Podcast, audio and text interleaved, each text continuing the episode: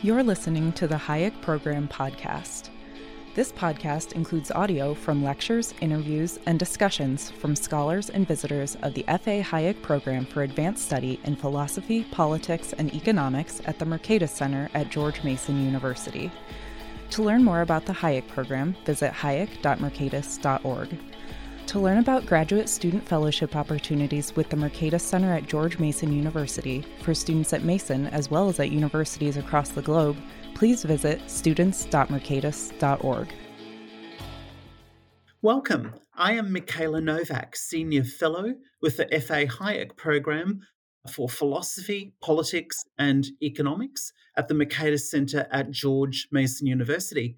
The podcast episode today focuses upon a new book entitled Fragile Neighborhoods Repairing American Society One Zip Code at a Time. Over recent years, concerns have been increasingly canvassed about problems plaguing American neighborhoods rising crime, school violence, family disintegration, addiction, alienation, and despair. The implications of such problems are all too significant, given the importance that neighbourhoods have for our daily functioning and long term potential. This new book offers a bold new vision for addressing social decline in America, as the subtitle goes, one zip code at a time. By revitalizing our local institutions and the social ties that knit them together, we can all turn our neighborhoods into places where people and families can thrive. This book is authored by Seth Kaplan, and it is my privilege to speak to Dr. Kaplan for this Hayek Program podcast episode.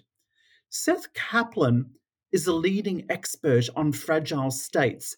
He is a professorial lecturer in the Paul H. Nitze School of Advanced International Studies at Johns Hopkins University, senior advisor for the Institute for Integrated Transitions, and a consultant to multilateral organizations such as the World Bank, US State Department, US Agency for International Development, and the OECD, as well as developing country governments and NGOs.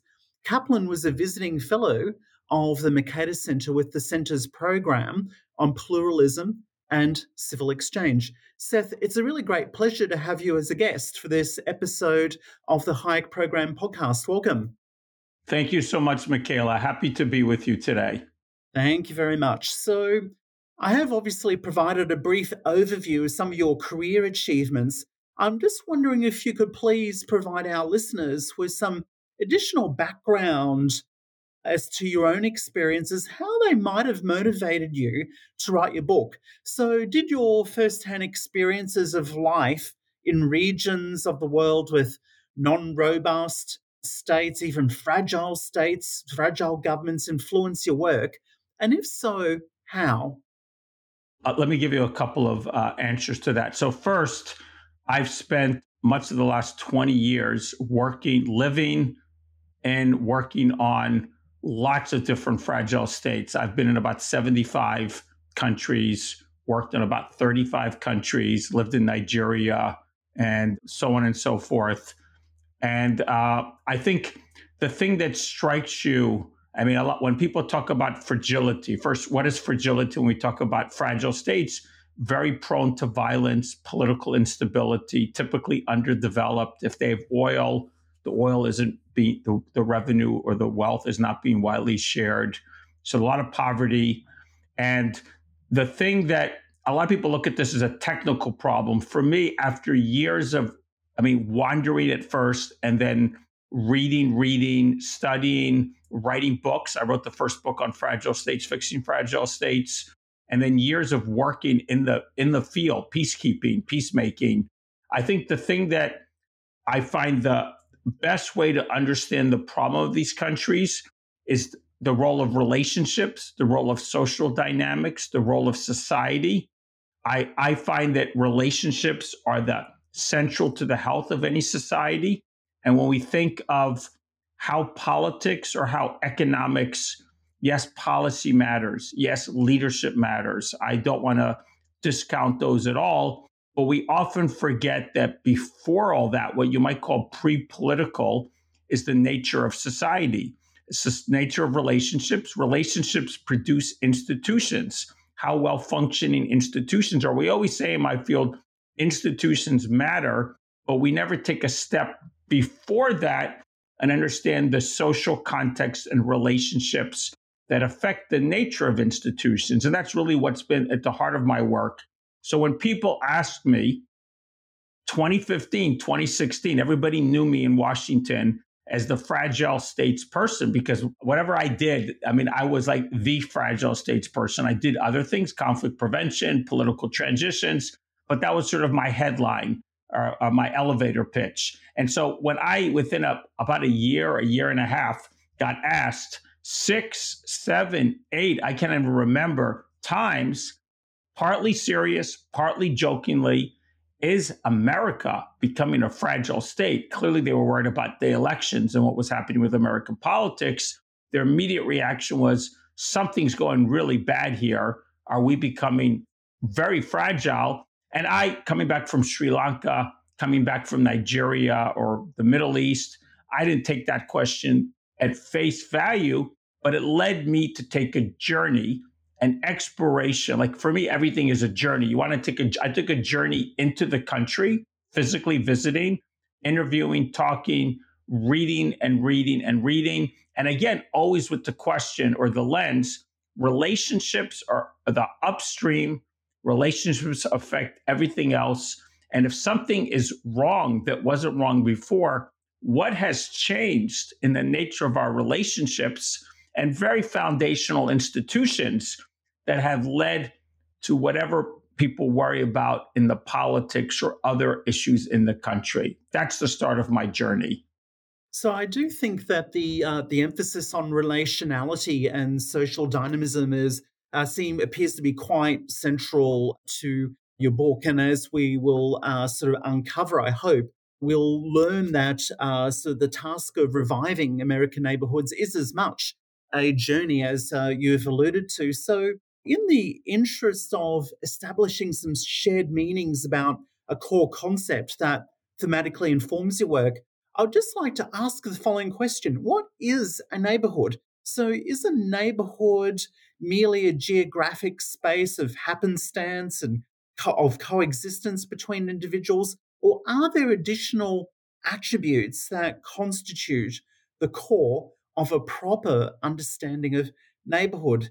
If something other than geography sets a neighborhood apart from other collective classifiers, what would you have in mind?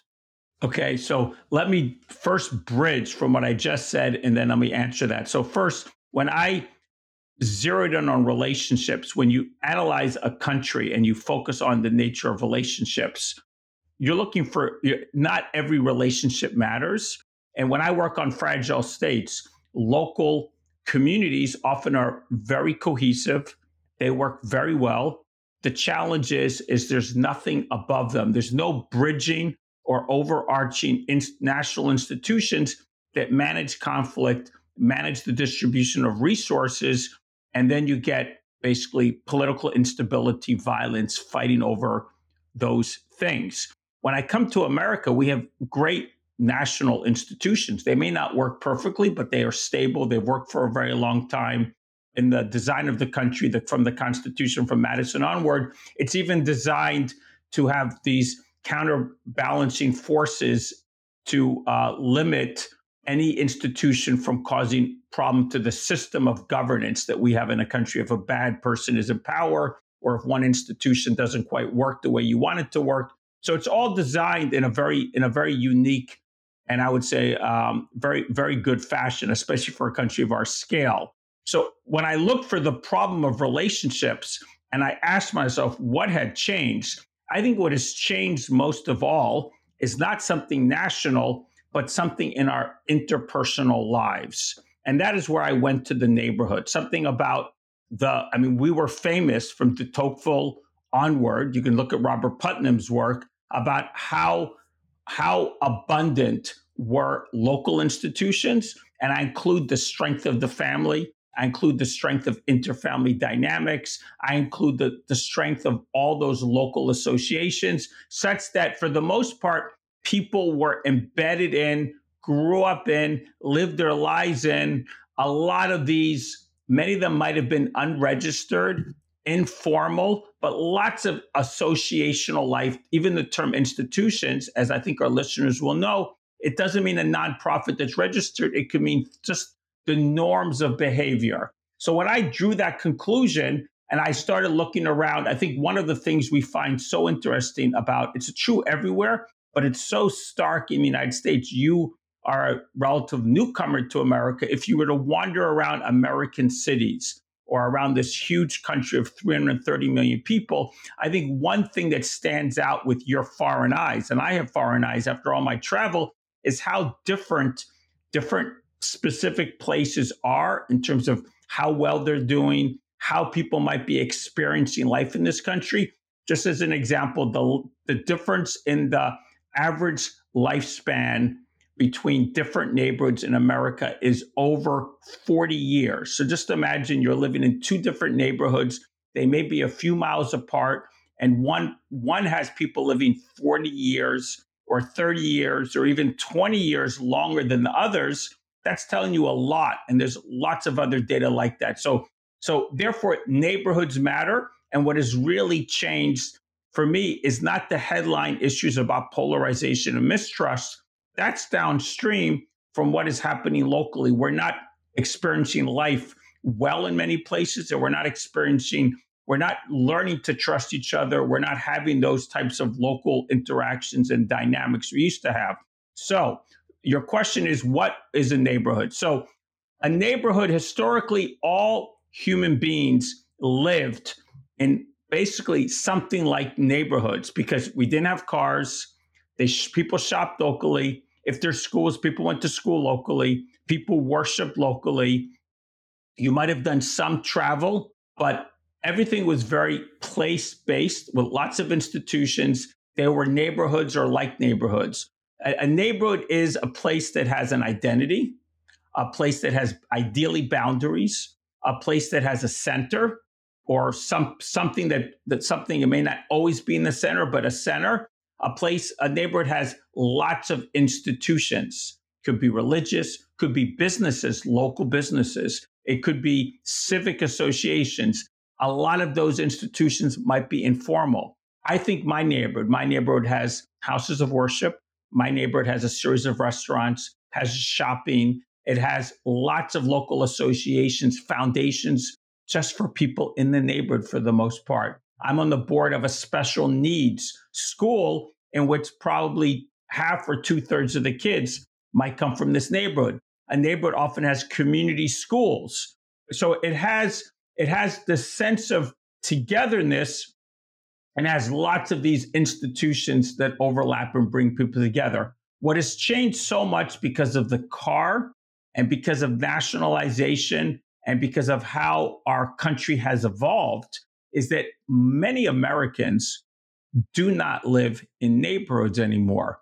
For, for most, many people, their life is placeless. They may have lots of beautiful houses. They may have nice green areas. They have no place to meet their neighbors. There's nothing that brings them together. There's no beginning end. There's no center. There's nothing local. You drive to the church, whatever. You drive to school. You drive to shop.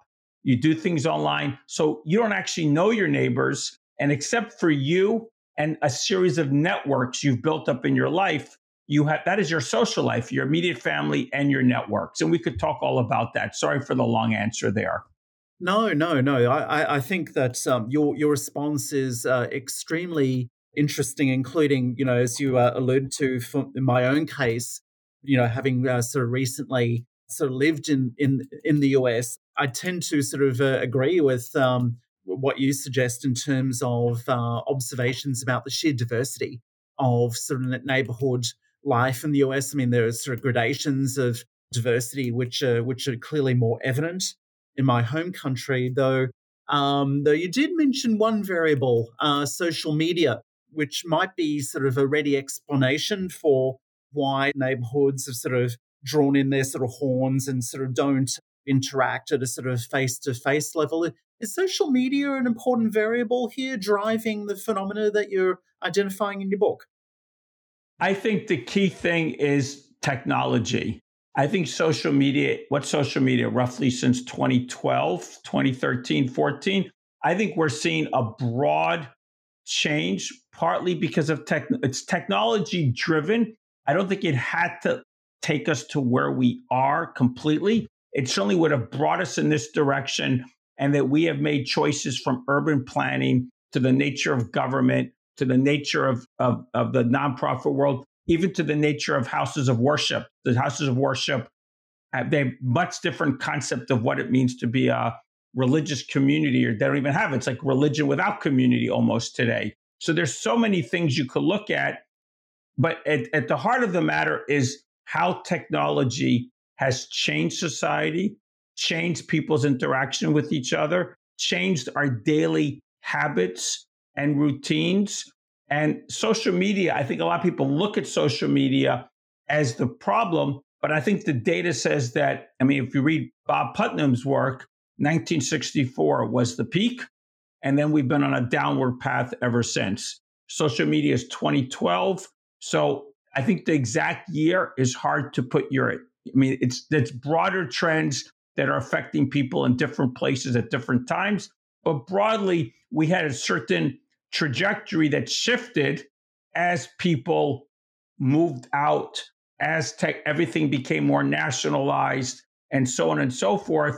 And I think the social media is the is the latest wave of that. And I think that we've had a series of waves, and we have to think of social media as an extension of that and not the main driver. It just accelerates what has been happening previously.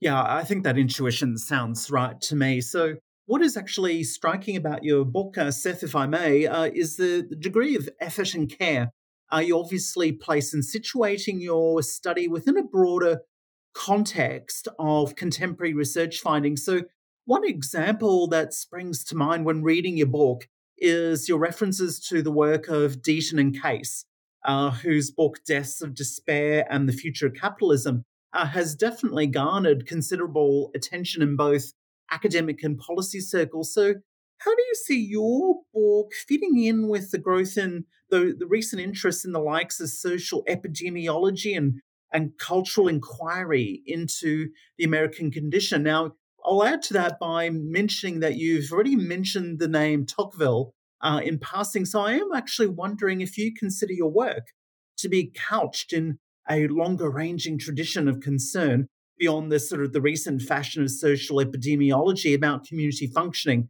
so even of a Burkean or Tocquevillian sense, where's your book placed in all of this? So I think there's two questions there. So let me do the second and then the first. So I I definitely see the world with I would say Burkean eyes.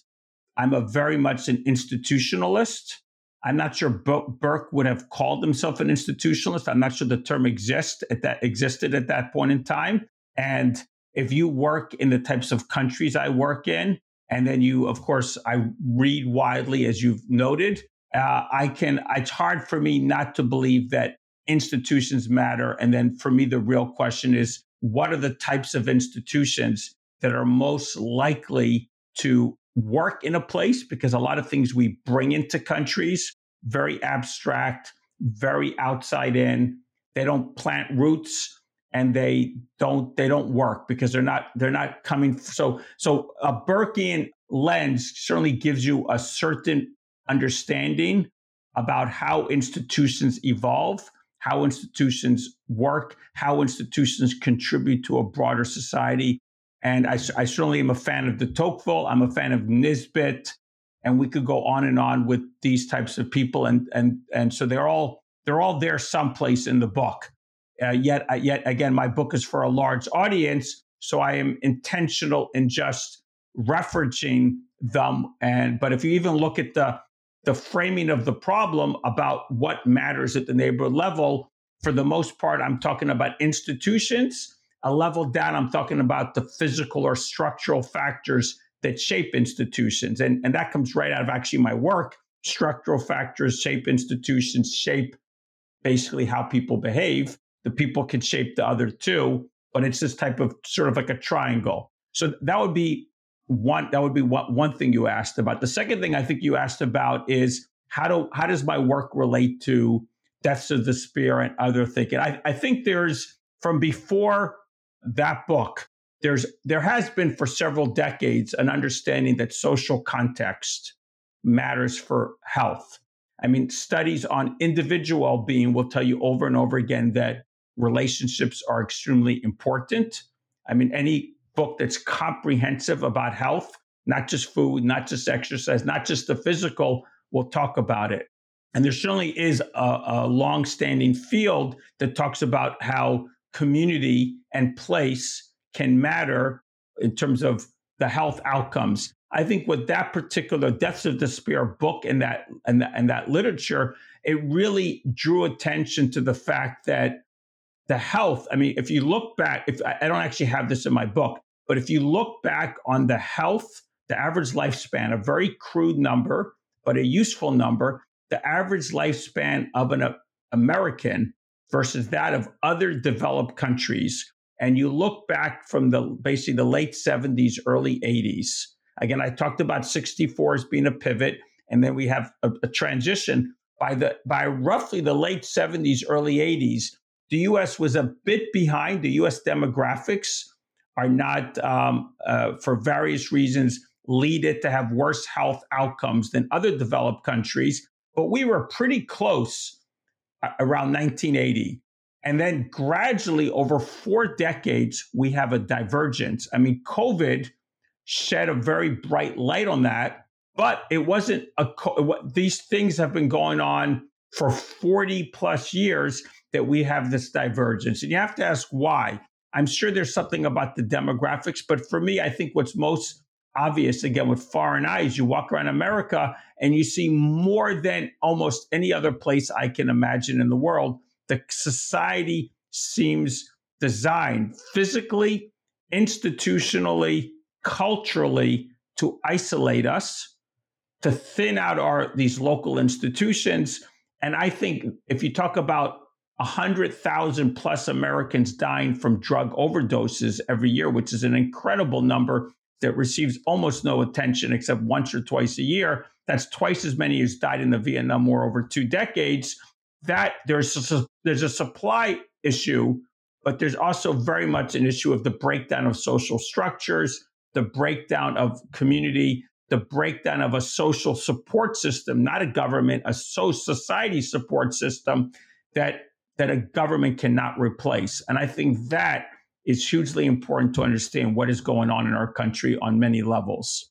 So let's uh, generalize on the themes that we've uh, been discussing so far. So, awareness of the uneasy circumstances confronting functional or even orderly neighborhood life is one that has assumed uh, an array of manifestations, ideological and political, as well as philosophical. So, in the country that I'm most familiar with, Australia, uh, several uh, social democratic left of centre politicians, such as former government ministers Wayne Swan, Craig Emerson, and the present day politician, uh, formerly an economist, uh, Andrew Leigh, um, have expressed their alarm over socioeconomic inequalities at the neighbourhood or postcode or zip code uh, level. Social democrats in other Western countries have espoused similar issues, including in the US. So, from my reading of these contributions, uh, social democrat responses to the kinds of fragile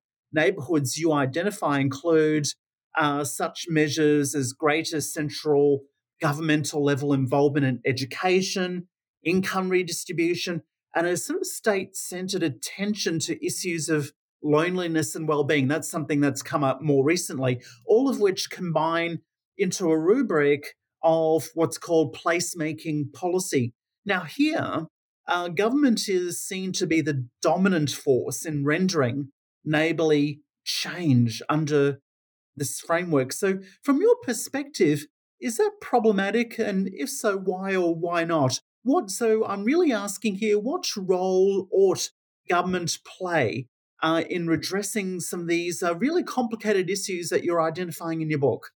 So, first, I don't know Australian politics uh, well enough, except that it often looks like an Australian uh, rules football competition. But beyond that, I would say that I, I can compliment the politicians for appreciating the importance of neighborhood. I would have a somewhat different perspective on some of these issues than maybe those that you have mentioned. I think the role of government is is best when it creates enabling conditions for people to thrive. So I think there is a role for government. I mean, just the way we design the physical landscape is a government choice if we design suburbs with no centers and no no identities and the way we the way we've planned I, I, find in america one of the odd things about america is that we build beautiful roads we don't build beautiful places anymore i mean some of the old cities are beautiful but um, i haven't found a recently built beautiful neighborhood in the united states i mean compare this to some of the older cities especially if you went to italy or something like that Barcelona. So I, I would say government can shape the physical landscape. Government can also shape institutions. I mean, I would say government shouldn't centralize. I think government should look to be more more locally based. One of the things I recommend is we get away from government working in silos, Department of Housing, Department of Human and Health Services, Department of Education. Yes, we need functional specialties and functional knowledge, but what would happen if those silos reported to neighborhood based teams? Those teams were held accountable for how well a neighborhood did, and they had more money and they had more accountability to the people in a place, and they were judged on the criteria not of units distributed, but about how thriving a neighborhood was. So I, I think there's many ways we as a society could do things differently. And some of that is government doing things differently. I, I, but I, I would say I do agree with the premise that we are not creating a fair society when kids grow up in what we might call a distressed neighborhood in which the streets are not safe, in which the, it's really hard for government to shape this. You grow up in a neighborhood where there's no stable families, the streets are not safe, the schools are not really very good, and there's not an abundance of institutions. Again, where there's a limit to what government can do, but it is a quite of an unfair society if kids grow up in that environment versus kids grow up with the opposite. I mean, you're you're going to end up with tremendously different access to opportunity simply because of where people live. And so that problem ought to be a priority of society, a priority of, of, of, of leaders, civic and political. But I do believe we have to always be very humble in what government can do. And we should be aiming to create these enabling conditions. And we could talk about very specific things that this would mean, but we're not, the more we create enabling conditions, too many kids grow up in conditions that are not enabling them. And that to me is a is a real, real problem for our societies. Part of your response here is uh, quite intriguing in the sense that the specific uh, reform to governmental organization almost sounded to me like a uh, British Blairite uh, New Labour uh, style of I mean, it's Jane Jacobs. It's right out of Jane Jacobs. I didn't know. I didn't know she said that until I wrote the book. But it's right. A lot of these, a lot of these ideas, Jane Jacobs would recognize right away. No, and, and precisely. So there, there are interesting, uh, sort of philosophical and even ideological adjacencies. So, uh, what what's really quite intriguing in in your sort of previous response is that uh, we we might call for a reorganization of government to be much more attuned uh, to the fortunes of neighborhood, but there seems to be sort of in contrast and in conflict uh, an inertia, an unwillingness to actually fundamentally restructure or even do away with the silos. So it always seems to me, at least in my reading of uh, what we might call placemaking social democracy, uh, a sort of a tension where there's a reluctance to ultimately sort of lose that sort of grip of centralizing control. I, I sort of read a lot of uh, sort of a normative support for decentralized government in, in your previous response. Would that be accurate? Yeah. So, so again, I, what, what's interesting about the reaction to my book and my work and my research is that I have very sympathetic people on the left and the right. Not everyone, of course. I have um, this idea that place matters and that there's great inequalities in terms of. I, I mean, I, I, I find a lot of interest of that on the left, as you can imagine. The right also has a, certainly a, a, a significant group of people that thinks neighborhood matters and thinks that society is very important. And so, I mean, there's there's different narratives and different language, but there is there is certainly an opportunity here for something that's bipartisan or post partisan that will elevate these issues. Um, in terms of your specific question, I mean, I mean, I believe our goal here is to create a society. I mean, I mean, again, there's a there's a conundrum. We need society to play an important role in creating enabling conditions, in catalyzing a strong society, and yet government itself often is unable to do that because government by nature wants more power, more authority, more resources. And it so there's a bit of there's a, there's not a bit there's a lot of tension, and yet this conundrum or this contradiction somehow must be solved, and it's hard to do. And in terms of changing government, I would say not only is there inertia, but there's so many incentives. I mean, think of path dependence think of uh, what a Olson might talk about in terms of the buildup of interest groups that depend upon the current system.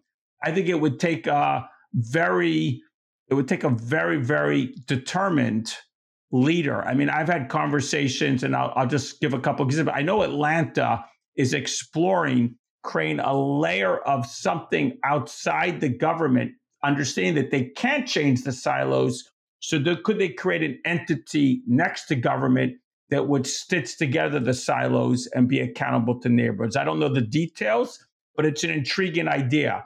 I know people in Tennessee have talked about how they could completely reform all these services, but the main problem is even if the state wants to reform them, just as in the city example, so much of it is is is defined by the way the federal government allocates money and legislation, really hard to make change there. So there, there's not only the incentives and the inertia. There, there, I mean, there's. It's almost like you're trapped in a system that is really hard to change the system because it's been decades of decades of buildup, and it's sort of all locked in place. And I and I find that frustrating. This is a really hard puzzle uh, that's certainly beyond any individual to change. So this is this is really fascinating because I wonder whether uh, your book might be sort of uh, re re-entitled the the rise and decline of neighborhoods in a sort of Mancur Olsonian uh, sort of spirit, and where I want to be optimistic. Let's be optimistic here. Rise and fall and rise again. Thank you. exactly. I, I, am very strongly in support of that. But to uh, sort of think about uh, sort of how at the sort of the, the, the local level we have the sort of the rise of uh, sort of veto players, uh, so-called uh, sort of NIMBY sort of actors, which lead to a sort of transitional gains trap, if you will, that actually sort of prevent uh, a revival of uh, of vibrant neighborly communities. But as you rightly say, in an optimistic spirit, uh, let's think about uh, the feasible pathways for change. And so, in this sense, um, an alternative to what could be called uh, placemaking social democracy, or even, if you will, placemaking socialism, as I've described before, is a set of intuitions and concrete proposals, many of which I believe that you've already outlined for us already, that could be put together and be labeled, let's say, placemaking liberalism. So, such an approach would emphasize a, a non state approach to resolving the problems of a neighborhood entailing voluntaristic collective actions by motivated people. It would similarly be attentive to a range of existing fiscal, legal, and regulatory barriers, for example, zoning, uh, to effective local coordination and self governance on the part of the neighborhood members. So Tocqueville would be regarded as something of an intellectual standard bearer in this tradition of placemaking liberalism, as might the likes of Wilhelm Röpke, Alexander Rustow, Richard Cornuelle, and other classical liberals desiring a vibrant civil society. So, does your book identify any specific merits or risks associated with a placemaking liberalism orientation to neighbourhood revival, one that really gives primacy to non state actors? What, what are the promises? What are the pitfalls there, do you see? Okay, first of all, I would call it neighborhood making and not placemaking. Placemaking actually is a field founded in the 70s, outgrowth of some of Jane Jacobs' work. There's several nonprofits, Project for Public Spaces and whatnot, that have worked for decades, uh, very active in Australia. Australia has got uh, some really big organizations in this space.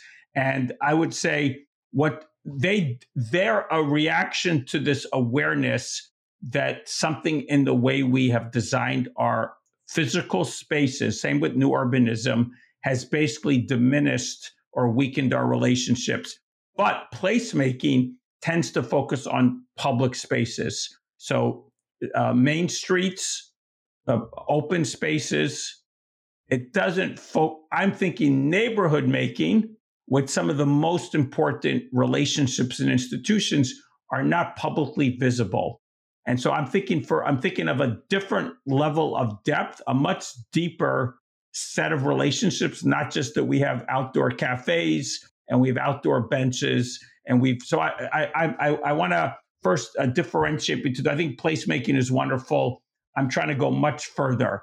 So to answer to your question is yes. I mean I, I, I believe our democracy, our health, our access to opportunity. I think so many things that we desire for our society to produce depends on a strong society, a healthy society. And in my book, I tried very hard to not be, lament and diagnose only, which is what many, many, I have a bookcase. Literally, I took all the books. I had to buy a bookcase, put it in my living room. My wife wasn't very happy.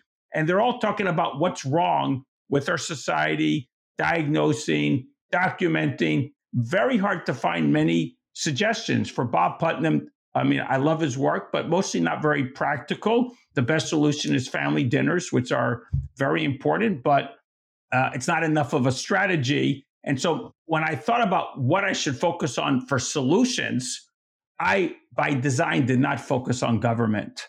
There's a government, uh, we tend to think, especially in the intellectual class or the policy world or the Washington think tank world, it's almost if the whole discourse, whatever, whether, especially even on the right, the right talks about society, the left tends to talk about government, but then the right talks about government, talks about society, and ends up landing on what can government do differently. And I said, this is not where I wanted to start or finish.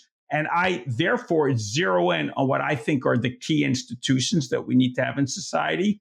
I use the lens that we need a type of social innovation, social entrepreneurship, social starters. I, we need a place by place. I talk about working horizontally, working sideways, and again, enabling conditions, but enabling conditions with a focus on what matters. Just being a social entrepreneur, helping people because they're homeless, well, that's wonderful but I'm I'm much more interested in social entrepreneurs and social initiatives that focus on relationships and institutions that strengthen them, especially at scale in a neighborhood. Because if you want to change all the things we're talking about, the best way to change it is neighborhood by neighborhood with institutions, with a certain amount of scale, with the focus on relationships, with other things coming downstream from that. The, your concerns about housing and everything else, you got to have good relationships for me. For the housing is only for a, a larger goal. And so I looked for these. I focused on these. I believe we need to spend a much more time in our civic space and among our philanthropists looking for these types of organizations that are neighborhood based and put relationships at the heart of their work. So, yes, I very much take that as my focus. The big question I think for us is what is the what is the right we need a wave of these how do we catalyze a wave of these and help them scale up horizontally? Excellent. So, if I were to set out uh, to describe a Kaplanian framework, if I if I will, uh, for the for the reconstitution of dynamically functioning American neighborhoods, right, with the emphasis of neighborhoods that you astutely uh, put earlier, I, would suspect that they would rest upon three focal points here: uh, resources, institutions, and virtues. So, in in your book, uh, you refer to a crucial role played by so-called community quarterbacks. Uh, which which may well be uh, social entrepreneurs situated at a neighbor, neighborly level. Uh, that is to say, individuals and groups of people who emerge to organize, improving economic, social, and other opportunities locally. So, as you know, uh, coordination tasks are said to be riddled with, let's say, the free riding problem of collective action. How to ensure that these quarterback personalities are not left to excessively shoulder the burdens of revivalist tasking in neighborhoods. So, can you think of how your three focal points here resources, institutions, and virtues could be used either in isolation or in combination to help ensure success and that the, these community quarterbacks get the support that they need to help drive change. So I'm waiting, Mikayla, for your article about the Kaplanian. If I don't know uh, the cap, the, my my framework and you've actually given three pillars to my framework. So I'm looking forward to your article about um, my my new framework to save America. So thank you for that. So I, I would say, um, uh, first of all, it's a it's a very nice way to think about the problem, and uh, what you have, you have, and you put your finger on it. You have a collective action failure. Um, we think of that in many ways, but for me, this idea that we need we as human beings and we as neighborhoods will be better off if we have I mean, nothing that constrains people from leaving, but some sort of willful interdependence with abundance of institutions. And uh, like in my neighborhood, there's this social support web that I feel on a day to day basis. And I could easily give you many examples. I'll just throw one example, a bit of a tangent. Several years ago, my daughter, we're coming out of the car. So I'm in my house now. So there's the driveway. We've lived there 11 years, at least in this neighborhood. She comes out, her younger brother was about a year and a half, and she she she's about whatever, seven, eight, and she drops him, and his chin falls on the cement and it's bleeding. And you're like, oh, this is panic. You can just feel feel my panic my wife, my wife picked him up, and my wife is really good at emergencies, managing emergencies. Used to be some part of her job, something like that. And she picked him up and took off down the street. And I'm like, where did she go? Didn't even tell us where she went. She just picked them up and ran.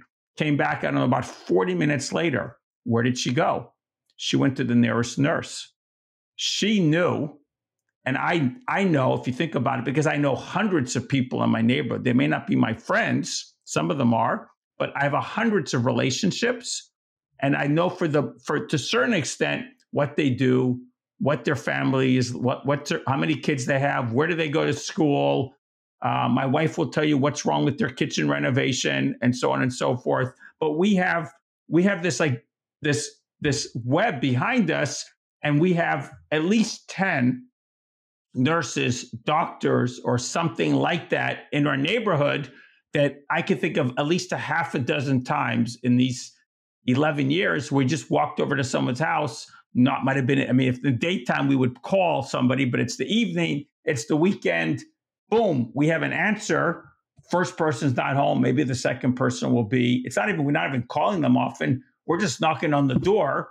And that's, and that I, and I feel that in a hundred little ways day in and day out. And so if I go back to your if I if I think of this as an ideal situation and I think about the quarterback or other things, what you have is in many, many, or even most places in America, and increasingly so, especially in the wealthier parts of the world, is that you have you don't have that like you used to have. You don't have anything that enables that. And what you have to do is somehow change the dynamic. A quarterback is for a larger purpose. This neighborhood lacks the ability to bring leaders together to make some sort of vision, some sort of change plan, work with lots of organizations, access resources, and design some way. But even if you put that aside, and you think at the at the very personal level, how are you going to overcome the collective action failure that we would all be better off if we had some sort of web or network of social support that lacks and we as an individual find a very even if i tried really hard maybe i could make some change a block party a local association. There are things that i could do but we literally have to think hard in a way that in the past these things happened organically. They happened organically. Now they're not happening at all. There has to be more intentionality. So a quarterback is it doesn't always have to be for a poor neighborhood. I think again, I talk about social poverty versus economic poverty, and you could be a wealthy neighborhood where no one talks to each other, and that's a form of social poverty. But a quarterback is especially useful if you need, in the examples I give, a few hundred million dollars. You need to bring in new housing, mixed income housing, because the neighborhood is only basically dilapidated, poor housing. You need to work with to reform schools, reform housing, reform transportation, create many more community amenities. You know, if, if there's certain distressed neighborhoods with special needs, but I think the same idea of a collective action failure affects many materially well off neighborhoods in which everything is isolating. And you need mechanisms to change, to create a collective action change in terms of expectations, norms. In some cases, it might actually be a, some sort of organizations who intentionally nurture. And I know several. I know one in Shreveport. I know one in Edmonton. I know Seattle tried a few things. There are attempts to intentionally nourish the social environment because we, if we're not intentional today, or there are not institutions that are doing it. It happens in some places. There are institutions that do it naturally, culturally, religiously, physically. There's many drivers of this. Uh, if we're not doing it intentionally in many places, it just doesn't happen. So I think one of the, the more impressive uh, sort of characteristics of your book is the the seemingly seamless uh, integration of uh, theoretical and uh, sort of practical notions that weave uh, throughout your book. So I'd like to now turn to sort of think thinking a little bit more about some of the practical uh, dimensions of your book and why they're actually useful, including in a theoretical sense. So the, the, the mainline political economy tradition uh, that we here at the Mercatus Center emphasize, and we do in this podcast as well, which effectively represents a blending of Austrian, Bloomington, and Virginia schools of political economy, stresses the intellectual significance of peering through differing windows of appraisal and orientation to better understand the world in which we live, our neighborhoods, right? So, a unique attribute of your book, as I've already alluded to, is its focus upon the needs for need for neighborhoods to appear uh, through practical rather than strictly theoretical uh, ivory towered sort of windows when assessing neighborhood quality and the prospects of revival. I'm actually interested in sort of getting your insights as to why uh, practice is important, including for theoreticians, and whether you can enlighten our listeners as to how viewing uh, through the practical window of real world case studies helps illustrate both neighborhood problems and solutions that theory alone can't get to. What are your thoughts about that? And that's a great question, and I and I have a, a, very strong opinion that comes out of my work in fragile states that predates uh, this research. And I think I have long seen, I, I would say, academia and scholarly work is so important, but I have long been frustrated by the focus on the abstract, the focus on the theoretical, the focus on, in many cases, much more than a few decades ago, the numbers. We can get great information sometimes. I mean, some of my best data for my book, for my research, comes from Raj Chetty, who's crunching enormous amounts of data in a very unique way.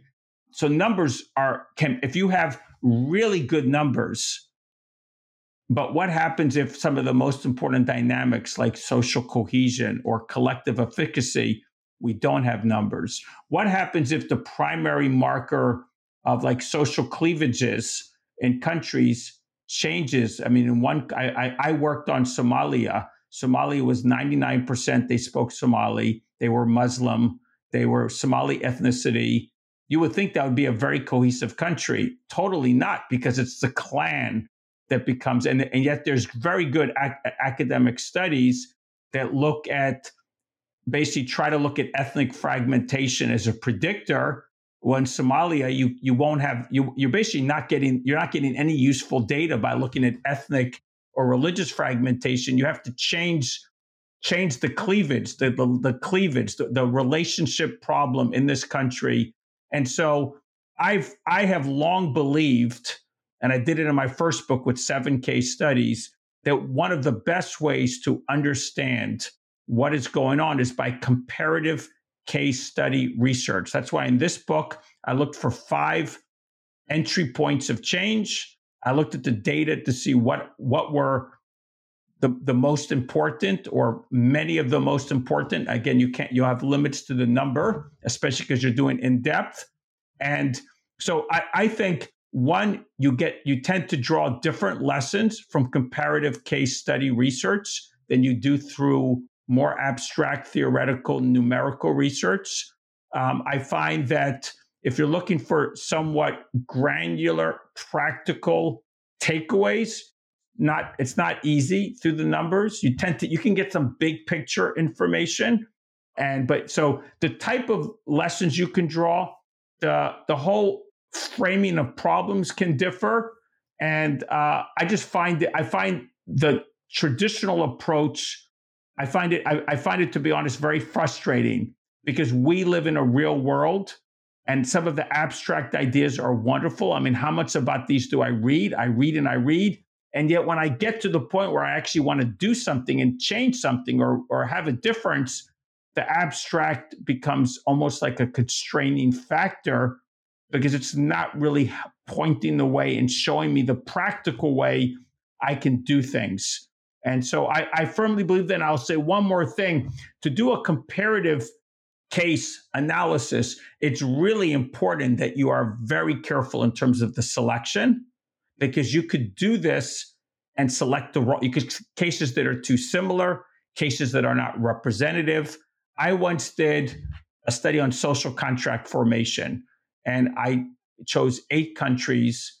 And by design, they were four sets of two countries from four different parts of the world. Because not only were we going to do comparative and get a good number of cases, but we it's very true in academia that even when you do regional studies or studies like in the globe, mostly people end up they do Africa and Africa, Latin America and Latin America, Middle East and Middle East, and it's very rare you find cross regional. So uh, uh, uh, too much is region specific, and I wanted to have cross regional comparisons by design. I thought that would be very helpful. So I, I would just say I think this approach is a better. I mean, they're both useful. They serve different purposes, but too infrequently today, um, scholars are taking this comparative qualitative case study approach, which I find the only way really to get very practical, useful things that I can use on the ground. Okay, so keeping with this theme of keeping our feet on the ground in the practical real world, one could uh, argue that societies as we find them are subject to ceaseless, even what we might call kaleidic changes. And so uh, probably problem identification and solution prescriptions for neighborhoods will be prone to change over time. Uh, the, the problems and the solutions that we see in 2024 are not the same in 1964, another date that we uh, have spoken about earlier. So, one great source of change in the contemporary world, which is the subject of much public discussion, uh, is that borne by migration and our increasingly multicultural co presence at local, regional, and national levels. So, Um, I'm wondering, drawing upon the insights from your book and some case studies, even, how have migrants uh, shaped the condition of neighborhoods?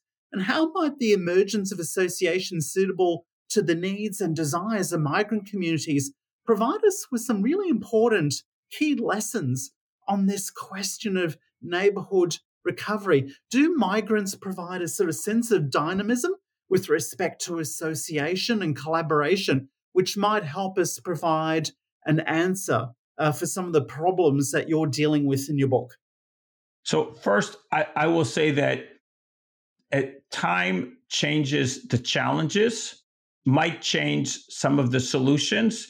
But if I think about the building blocks of a strong society, the building blocks of a strong community, many of those building blocks are going to be the same. I mean, family, interfamily, something about local institutions, those are going to matter. Something about the fact that there's a beginning and an end, and that we recognize that this place, whatever that place might be, matters.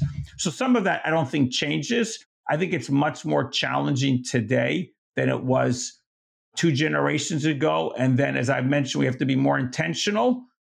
And also, we have to, I mean, we have to do, we have to, have different strategies uh, uh, in many ways. In terms of your question, I mean, not always, but mostly migrants are a positive.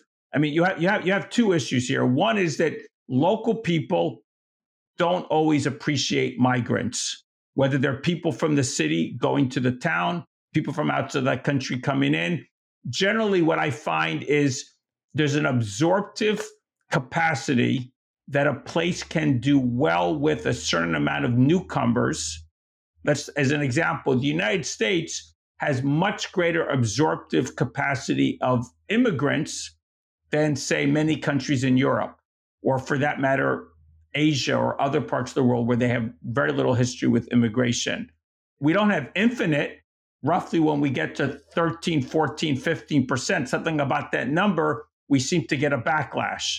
And so I think even locally, you you could see people welcoming migrants, but at some level, so there's that there's that first that issue of absorptive capacity, and different places are going to be more welcoming.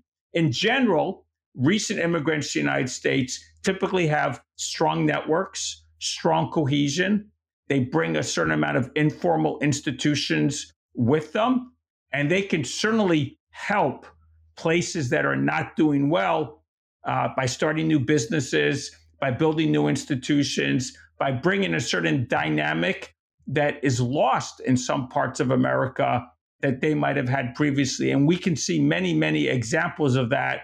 But I do think this issue of always some people think migra- migrants are always good.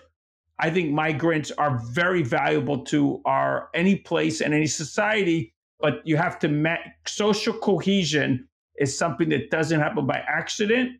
It requires uh, on a certain level a, an intentional, conscious effort to ensure social cohesion. So even if you had the migrants coming in and that was a good positive, some initiatives are likely necessary to create bridging mechanisms to ensure that the outcome is is positive for everybody involved. So I, I do think it's a multidimensional challenge, and I hopefully your experience in Virginia has seen that everyone is um, welcoming you as a newcomer there. Indeed, and so bringing together now the key themes from our discussion, Seth, and based on the research canvassed in your book, Fragile Neighborhoods, I'd like to ask the following set of interrelating questions. Uh, and, and these are sort of big questions, admittedly. So, what qualities and features make, in your view, for a robust or effectively functioning neighborhood? One might even draw inspiration from human understandings of virtues and posit that such a thing as a good neighborhood can exist? If so, if we take that argument to have an element of truth, how might we identify a good neighborhood worthy of people living in? What say you? Got it. So uh, I think you can think of neighborhoods on a continuum, a spectrum. Let's say the, the, the least healthy or the least positive are fragile. I mean, I, w- I like the term dynamic, robust. Some people use the word anti-fragile, resilient. There's various terms. Uh, but for me, a strong neighborhood is a, let's think of, we had COVID. So in my neighborhood, a lot of people had a very negative experience uh, during COVID, isolating, alone, uh, whatnot. My neighborhood, the immediate reaction was everybody started putting chairs in front of their houses. Some people even put uh, couches, and as the weather got got warmer, as it got colder later in the year, heaters and everything in a carport, which is you have something over your head. I mean, all of a sudden, volunteer activities started. People were delivering food for each other, and so in times of stress, a strong neighborhood shows its worth, and a fragile neighborhood shows its problem. So when when you're looking for a neighborhood and when I found my neighborhood, I looked at lots of neighborhoods. Between here in New York, I went to five, six different places before I chose this place. I'm looking for a place that I feel a sense of warmth. I feel a sense of welcome. I feel a sense that um, people on a certain level, again, I'm not looking for friends, but that they care enough about each other that they're going to show up if you have a need. I'm looking for a place in which there's an abundance of local things going on. So it's not just placeless. Local things going on could be local. I mean, I don't interact a lot except with the restaurants, with local business, supermarket, with local businesses, but there's an abundance of people doing things for each other.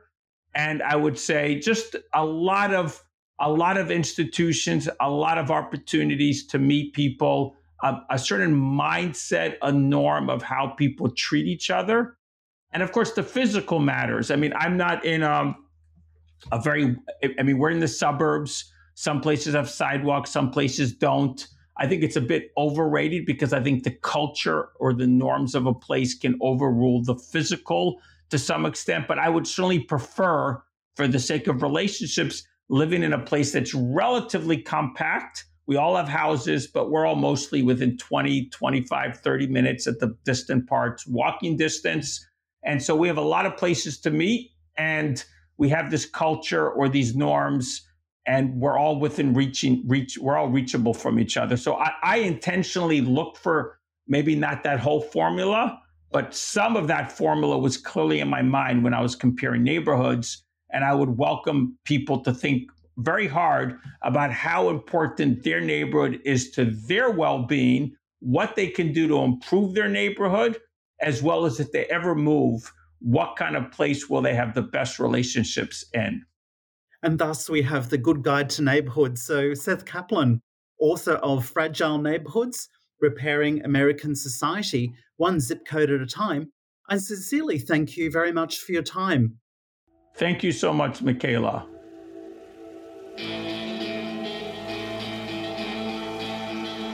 Thank you for listening to the Hayek Program podcast. To learn more about the research, scholars, and work of the Hayek program, visit hayek.mercatus.org. For more information about graduate student fellowship opportunities for students at Mason as well as at universities across the globe, please visit students.mercatus.org. We hope you recommend students to our programs or consider applying yourself.